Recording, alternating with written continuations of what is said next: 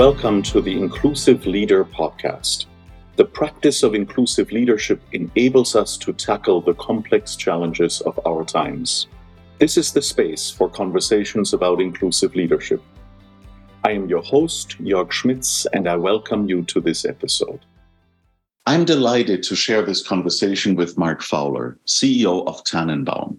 Tanenbaum is a nonprofit organization that combats religious prejudice, hate, and builds respect for religious differences. It is focused on transforming individuals and organizations, particularly in the healthcare, education, and overall corporate environments. And it also conducts multiple peace building efforts around the world. So, you know, this topic could not be more timely or important as oftentimes our identities, our social identities, behaviors, and differences have a religious underpinning. And the topic of religion and religious diversity is only now beginning to be addressed by many organizations around the world. So here is my conversation with Mark Fowler. So the very unceremonially, I want to ask you what you do how to start us off. But really, in, in, in our case, it's really you personally, but also you and I mean, the organization that you represent, Tanenbaum, as well. And uh, for me, it's one and the same. when I think of one, I think of you, and and, so, and vice versa. well, yes, and and I appreciate the question, Jörg, because there are places where there are a lot of similarities and there are places where it's different. So, uh, what I do is I'm the CEO at the Tanenbaum Center for Interreligious Understanding, Tanenbaum for short. And I've been in the role of CEO for two years and a couple of months. But I've worked with Tanenbaum and at Tanenbaum for over 15 years. And you know, I've had a number of roles in our programmatic work and then eventually was named to succeed my immediate boss, who was the CEO at Tanenbaum and worked at Tanenbaum for 18 years. So a lot of our years kind of crossed over and we spent a lot of time like working and building at Tanenbaum together. And as CEO, what's interesting is, is that I am accountable for all of Tanenbaum's functioning and what I actually do more times than not, I'm looking for ways to fulfill the mission and the vision that we have, which is to combat religious prejudice, promote justice, build respect for religious difference. And, you know, raising money to make sure that we are financially sound and also looking for new opportunities for either partnerships or ways in which we might increase or expand our impact. That's what I actually do. yes. I am periodically still able to conduct presentations on our work, and I'm ex- I, I'm glad about that. And certainly not doing nearly as much as I used to do when I was working squarely in the program area uh, because all of the programs, thank goodness, are thriving. And we have very smart people who are working in them. So I don't need to be everywhere, which is a good problem it's to a have. great feeling. Right? yes, it is a great feeling um, to know that I don't, and I have never really held it that I was the only one who could go someplace or do something. And my staff pretty much know, you know, use me as you see fit in the in the seat that I hold in the position that I hold. In addition to the work that I do at Tanenbaum, I'm also an interfaith and interspiritual minister. I was ordained 10 years ago from the One Spirit Interfaith Seminary. And periodically, I preach at different religious and spiritual communities, mostly in New York. I was on, uh, I was a dean for second year students at One Spirit for six years up until June of this year.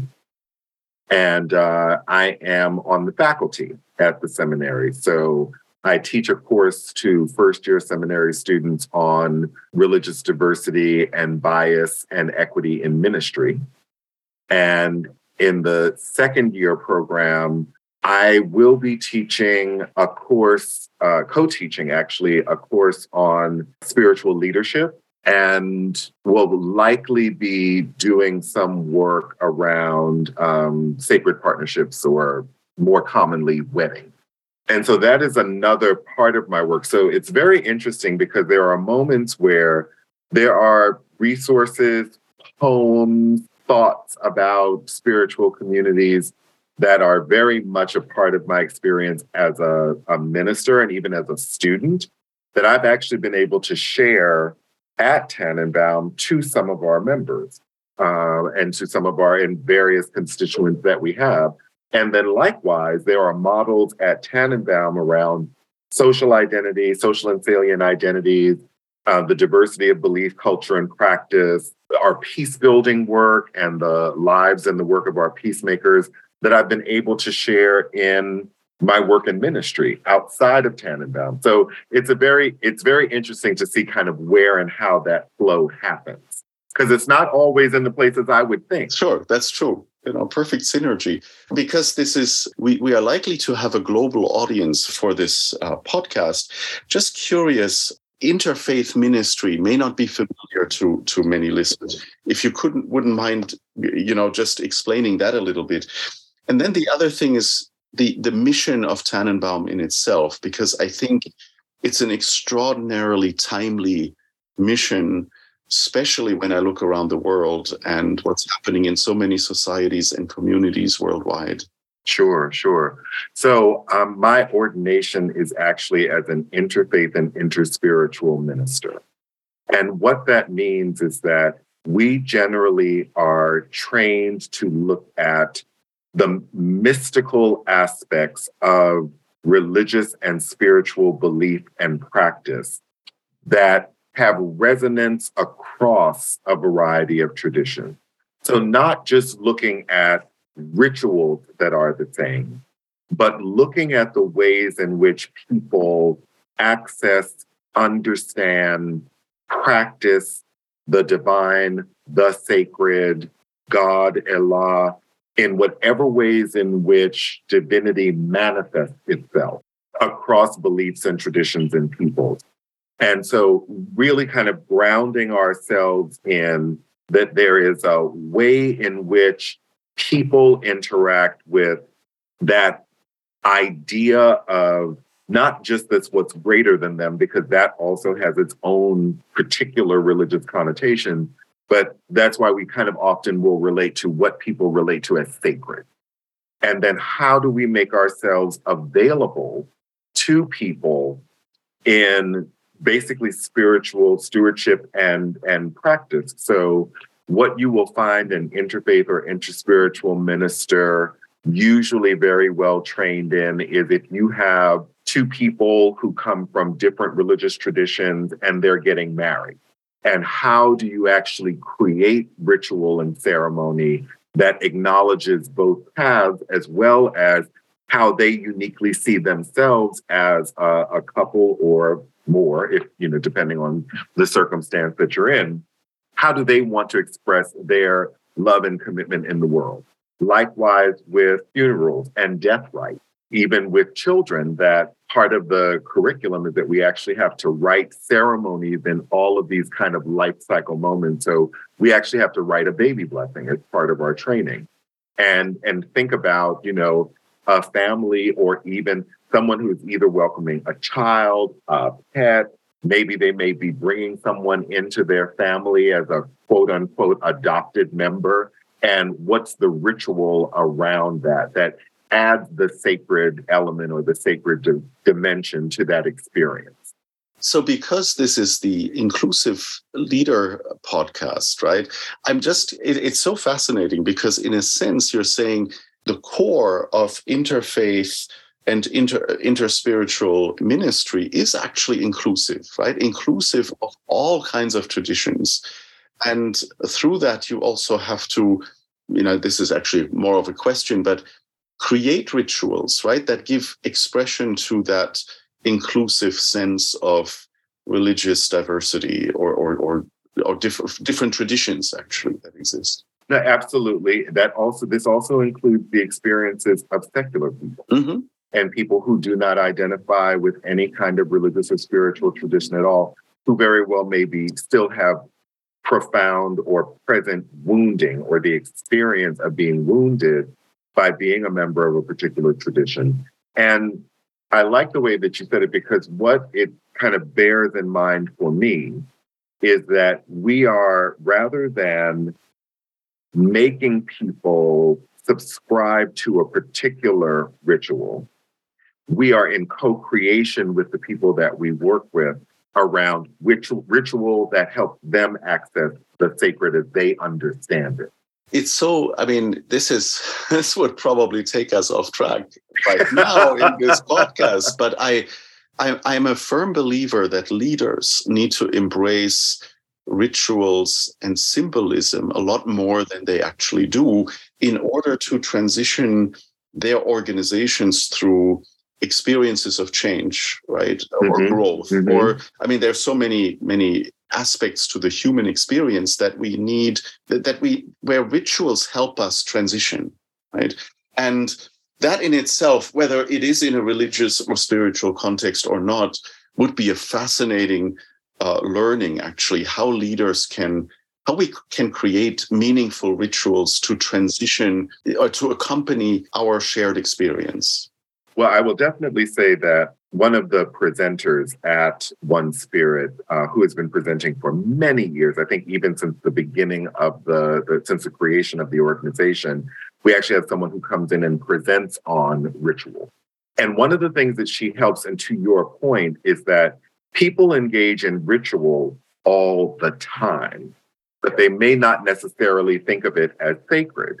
And so I would add to your thought about leaders engaging in ritual, it may be that they may want to be a little bit more public about the ritual that they engage in because I, have got dollars to donuts that they are there are rituals that they engage in but it may not have been a safe environment for them to share that this new direction of the company is coming from this process that I engaged in. Yes, correct.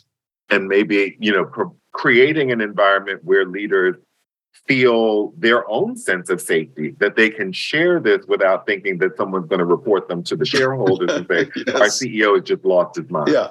And um, so I think that there's that. And then to the original question, in terms of Tanenbaum's mission. So, you know, our we're celebrating our 30th this year. And I think the mission has evolved, certainly in the time that I've been here. So when we talk about combating religious prejudice, promoting justice, and in particular building respect for religious difference, we see that not as uh, it is, we see that as both process as well as results we hope to impact or support other people in the work that they're already doing. So we have four program areas. We work in education, where we provide training and resources for teachers and school systems to create inclusive learning environments, but also to support the development of social and emotional learning skills for students to respect religious diversity, to understand that it exists and to actually have behavioral practices that they have been trained in when they approach religious or spiritual or even secular ideals or people that are different from themselves. We do that same work in healthcare. We provide training and resources to both medical practitioners as well as non clinical staff on the ways that patients and families make decisions for their care that are based in their religious and spiritual beliefs, as well sometimes as their secular beliefs, and not wanting necessarily religion to be a part of their treatment plan, but giving all of those involved in the healthcare experience the tools to engage with people when these issues come up. And then, you know, where you and I met is our work in the workplace. And it's 25 years now of the 30 years that we've been providing consultancy and guidance and training and resources with the idea, with the ultimate goal, if you will, that employees of all faiths and none would experience themselves as being respected in the workplace. And that doesn't necessarily mean that they're children and they get whatever they want, but that all of the processes that people engage in, even if they ask for something and they don't get it, they walk away from the experience at least knowing that they have been heard, they have been respected, and they have a good reason for why they can't have what they've asked for.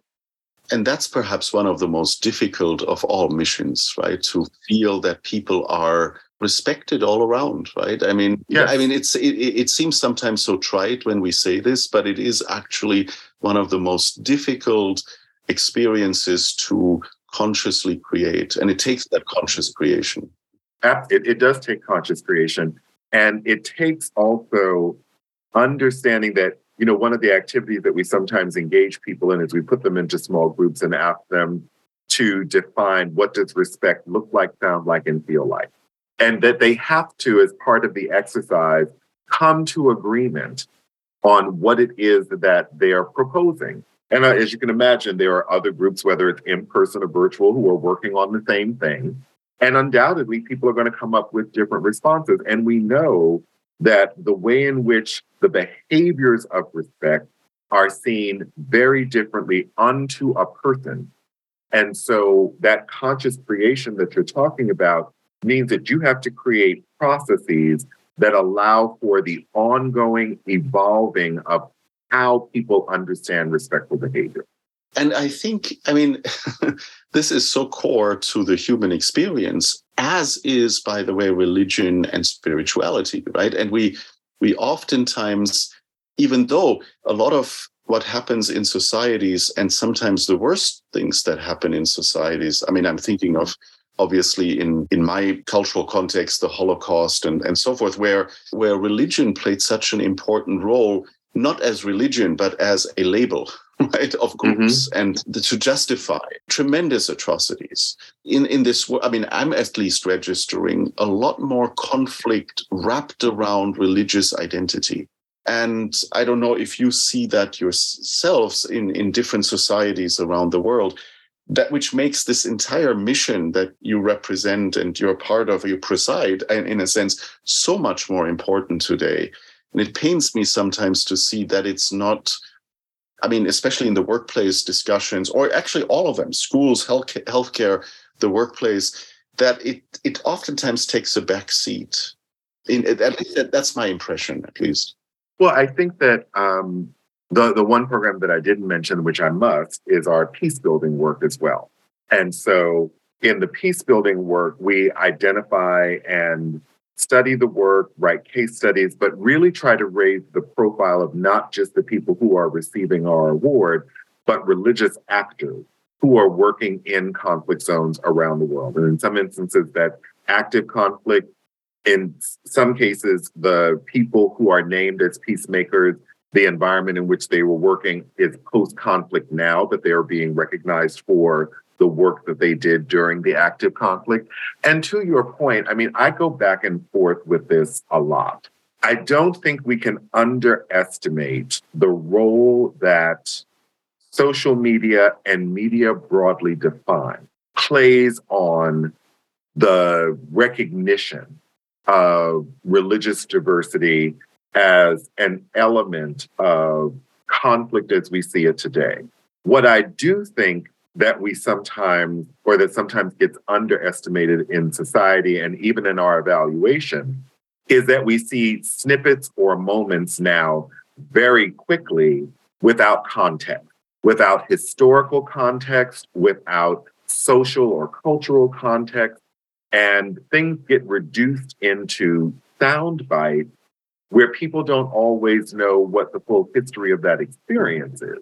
And so I think that certainly from my perspective leading Tanenbaum, it has been somewhat easier to explain what we do as an organization, I would say over the last six to eight years since I've been at Tanenbaum, where when I first started, people kind of struggled with this idea of, well, combating religious prejudice and what does that mean? And you're a secular organization, but you're working in the world of religion. Like people seem to be far more confused. Whereas now, when I tell people what our mission is, they're like, well, thank goodness you exist and you must be incredibly busy. And so there is at least a recognition of the, at the very least, there is a recognition that there is work to do around building respect for religious difference that I do think resonates with people today. Because as much as religion is often talked about as the cause of problems, there's much more work to do around people understanding the intricate nature of, of distinguishing sometimes belief from practice and theology from uh, the actual lived experience of people and the ways in which people, to your point, the ways in which their religious identity is targeted distinct from a belief that someone has. Absolutely. And it's it's also people default on religious belief systems or religions as cause, but maybe it's the manifestation. You know, the the, the causation isn't always very clear. Right? That, that that is very true. Very often in moments where or in conflicts that are being discussed, while religion has been purported to be cause, the cause is often actually around some other resource that people don't have equitable access to. And then religious identity is used as a way to try and get that resource. And the other thing that very that doesn't happen in the same way or it's not reported in the same way is when religion, religious belief practice is solution. Yes. That's right. and the work of our peace builders is probably one of the greatest examples that I see of that, where they, these religious actors, not just our peace actors, but those around the world, who are working day to day in the midst of an active conflict, where their belief or the beliefs of the people are actually being activated to either resolve conflict or to sustain peace. Yes. And I, you know, we do an international search process and a nominations process. And I would not think from surprise that we will likely have nominees from the Ukraine, from that conflict. And I would not think from surprise if there is somebody who is nominated from Russia, who is actively using their faith as a way to bring an end to conflict. But there's but we're not going to hear that story right now. No that's that's true. But i love this this way of really investigating. Are we see are we attributing cause to religion? Are we treating it as a manifestation or are we using it as a gateway to a solution? Mm-hmm. it's a it's a really it's interesting lenses on on this phenomenon I don't know. It it may be the right time to ask my second prompt, but we, we I feel sometimes we we already kind of straddled the answer or so. But it's very simple. Why why do you do this work? And and I mean this both in why what what, what is the maybe the history of Tanenbaum in a, in a sense, and why do you do this work? I mean, you know. So Tanenbaum was uh, created, uh, and our name, our namesake, uh, Rabbi Marc Tanenbaum was someone who was known as a builder, uh, a connector. He engaged in a great deal of interfaith efforts around causes where people were experiencing inequity, sometimes in the fear of their life. He worked with a number of and across religious traditions to actually bring awareness and shed light and hopefully to take action on behalf of vulnerable populations who could not speak for themselves or who were in danger. And certainly the Jewish community was one of those communities, but he saw a larger context for why vulnerable communities and vulnerable religious communities would find themselves in the place of need and often no one coming to their aid. And so it was purposeful to create Tanenbaum as a secular and non sectarian organization to illuminate the work that he did, that this was not just about one religious community's concerns, but that religious diversity, broadly defined, was an access point. It was a place where change could happen. And so you know, the organization has grown and shifted over the 30 years. And very clearly, and especially, you know, want to acknowledge the, all of the members of the board of directors who have served Tanenbaum over the years, but to be very thoughtful about being an organization that provided strategies and solutions and ways to help people move forward in these very complicated topics. And also to not put ourselves in the position of having the answer as much as giving people context to process that they could engage in to find their own answer. And then for me personally, when I first started working at Tanenbaum, which I'd only expected to be at for three or four years, by the way, and that was 15 years ago. That's how it usually um, how it often happens. Yeah. Um, you know, a lot of my work at that point had been I had been a high school teacher for a number of years. I'd been an entrepreneur, actually running a catering and baked goods business. And I'd also been a trainer with the Anti Defamation League in their A World of Difference Institute. So when I saw the advertisement for an educator and trainer in Tanenbaum's education work, I myself have been a, a religious person. Um, I, you know, was baptized as a Presbyterian and went to church and all of that kind of stuff. And it had a number of different religious and spiritual experiences. I wouldn't have called myself a member of an interfaith community at that point but certainly the idea of God being a part of my life, et cetera, guiding my life was definitely present. But I'd never really sought out a job where the exploration of religion was actually a part of the job. And so it was kind of interesting to me because it was this intersection that I'd never imagined of my work as a teacher and my work as a trainer and you know my own kind of like experience of being a religious or spiritual person. There was something very interesting about it. As I continued, like once I got the job and then continued working through all of Tanenbaum's program areas, there were a couple of things that happened that kind of were life changing in a way, or at least uh, lens changing, maybe I should say. So I am an African American person. I identify as gay. I'm 58 years old. So there's certain life experiences that kind of come with all of that and things, you know, having lived through, you know, the beginnings of the AIDS crisis and all of that kind of stuff. So there were any number of places where I could see where I was not experiencing privilege, where I was actually at the behest of other people's privilege. But working at Tanenbaum was when I first came into the idea of privilege, at least in the United States, and it happens differently in different parts of the world, by having been an either an active or current member of the Christian community.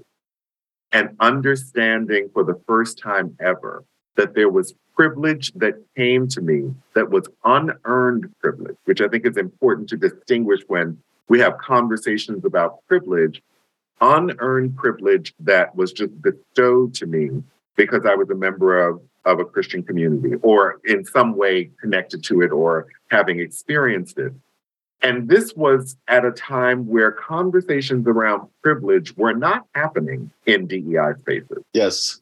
we were even tentative to introduce the idea first in our education world, which is where it first showed up in our work. Of course. But we had this really great model kind of building from the work that Peggy McIntosh had done around white privilege and unpacking the invisible knapsack, there was another article that was written at another time around Christian privilege. And so now I am very, very, very, very mindful that anytime the conversation around religious diversity or equity shows up, that I am walking into that conversation with a certain amount of privilege. And if nothing else, that Christianity is being, anything is being discussed in relationship to a quote unquote established legitimacy of Christianity and everybody else having to make their case. And so that changed a lot for me because then between that and then just knowing some of our peacemakers, having met them in person, read their case studies, and some other personal things that happened where people were kind of turning to me in weird moments. I wish you could marry us. I wish you could do my father's funeral. It just and then kind of seeing all of these things kind of colliding made a journey around interfaith and interspirituality kind of interesting. And then also noticing, and this is in my humble opinion, the conversations around interfaith often happen with only a couple of actors at the table. And so there, in my mind, there is this ongoing journey for those of us who get invited to that table to bring others who we don't see or don't expect will be at that table. Yeah, absolutely. And so I think that's one of the things that has kind of kept me at Tanenbaum to a certain degree is that there have there has been this personal growth that's happened over the years that I did not think I, it wasn't something that I expected to happen when I said, yes, I'll be the educator and trainer for the education program. As it goes in life so frequently, right? we discover all these things. And sometimes, at least in my case, the things I run away from the most, I, I find oh, myself yes. running towards. oh, yes. Oh, yes. There's, there's no way out there's no way out.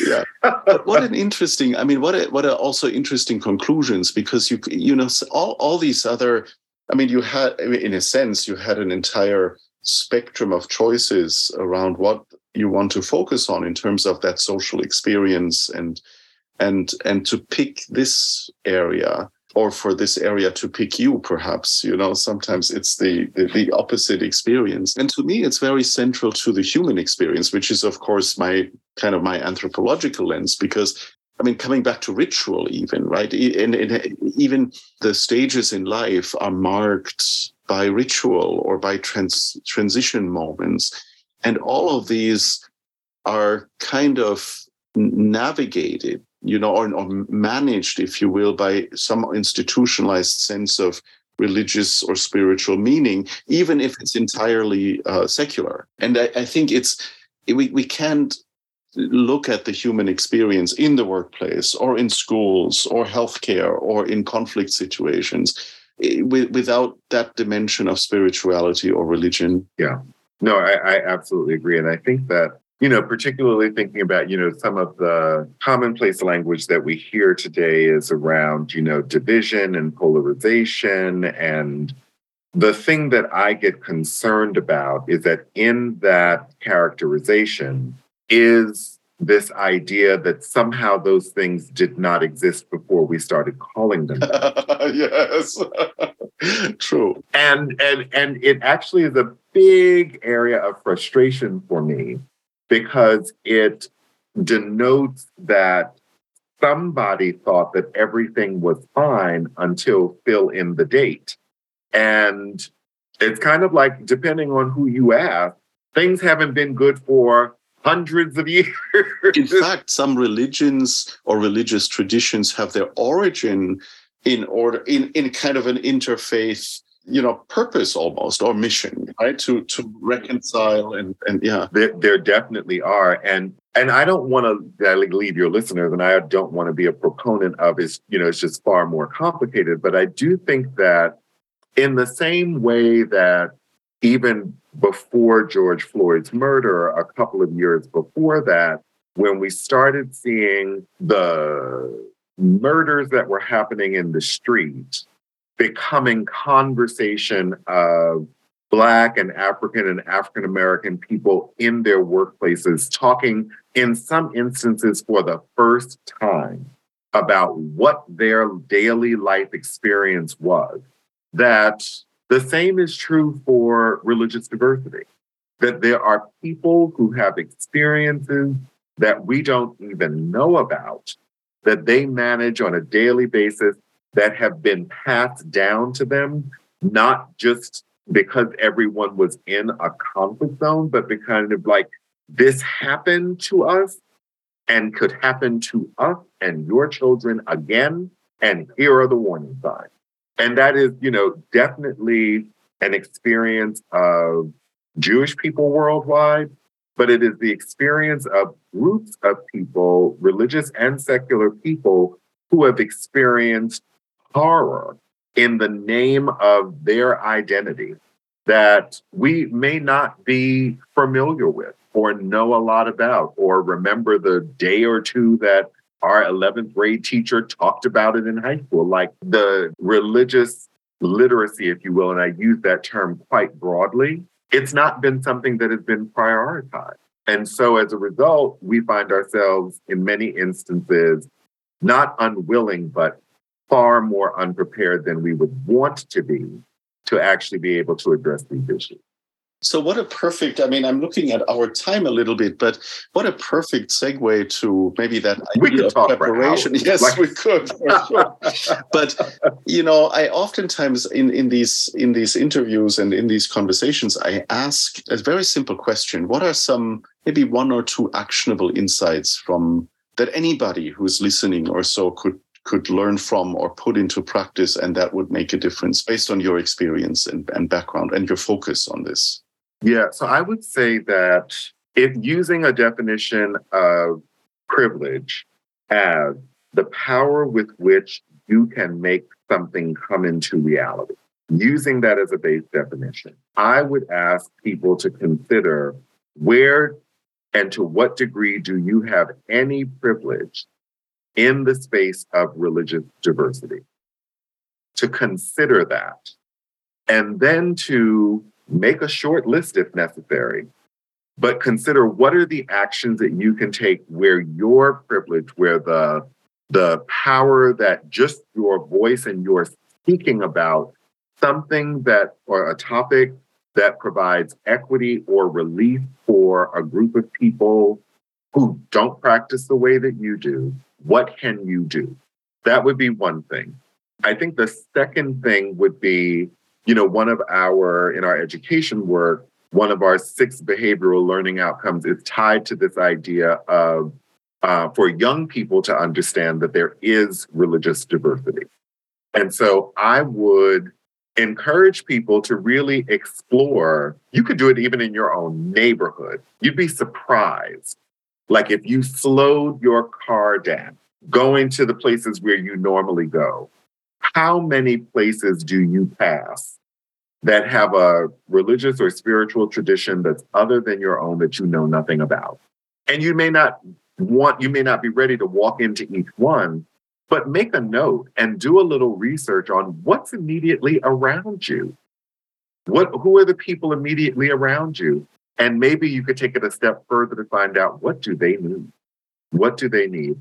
I would say, you know, and for me, in times where I have been either saddened by something or depressed by something, whether it was personal, professional, something that was happening in the world, one of the fastest ways to get out of that is to do something for somebody else. True. yes. When when I was teaching and I would have all of these kind of quote unquote weights of the world on my mind, for the hours that it was I was in front of my students, I didn't have time to entertain my own kind of neuroses about things. I had to deliver a lesson. I had to get something right. done. yeah, yes. And so I do think that there's something to be said for whatever, wherever you're feeling that pull, wherever you're feeling that sadness, is a place to actually investigate what could you do to alleviate that sadness, not just for yourself, but for others. And there is a quote, and I'm going to butcher it, but it basically says that purpose is the meeting of your great sadness and the world's greatest need. What a great quote. And so I would invite people to, when thinking about a life of purpose, to dig into those places where you are experiencing sadness because there is a need in the world that can be addressed by you exploring that sadness for yourself. And I think that that's one of the things that Tanenbaum helps to facilitate is that people support our work, they understand our work, they welcome our work because there is something that doesn't feel equitable. There's something that doesn't feel right that they know they can do something about, but they're not exactly sure what they can do. And ultimately, it's a spiritual practice. How beautiful, right? I mean, in, in a sense, it, it, it, it, answers its own question in a sense, you know. But yes, and and even for the person who is not religious or secular in some way, just you know, as as Kennedy said, that's not what your country can do for you ask what you can do for your country. And we can take that to the most simplest circumstances, like ask not what your family can do for you, ask what you can do, all of that. So I think that, you know, it's a it's a really kind of universal experience of what it means to be in humanity.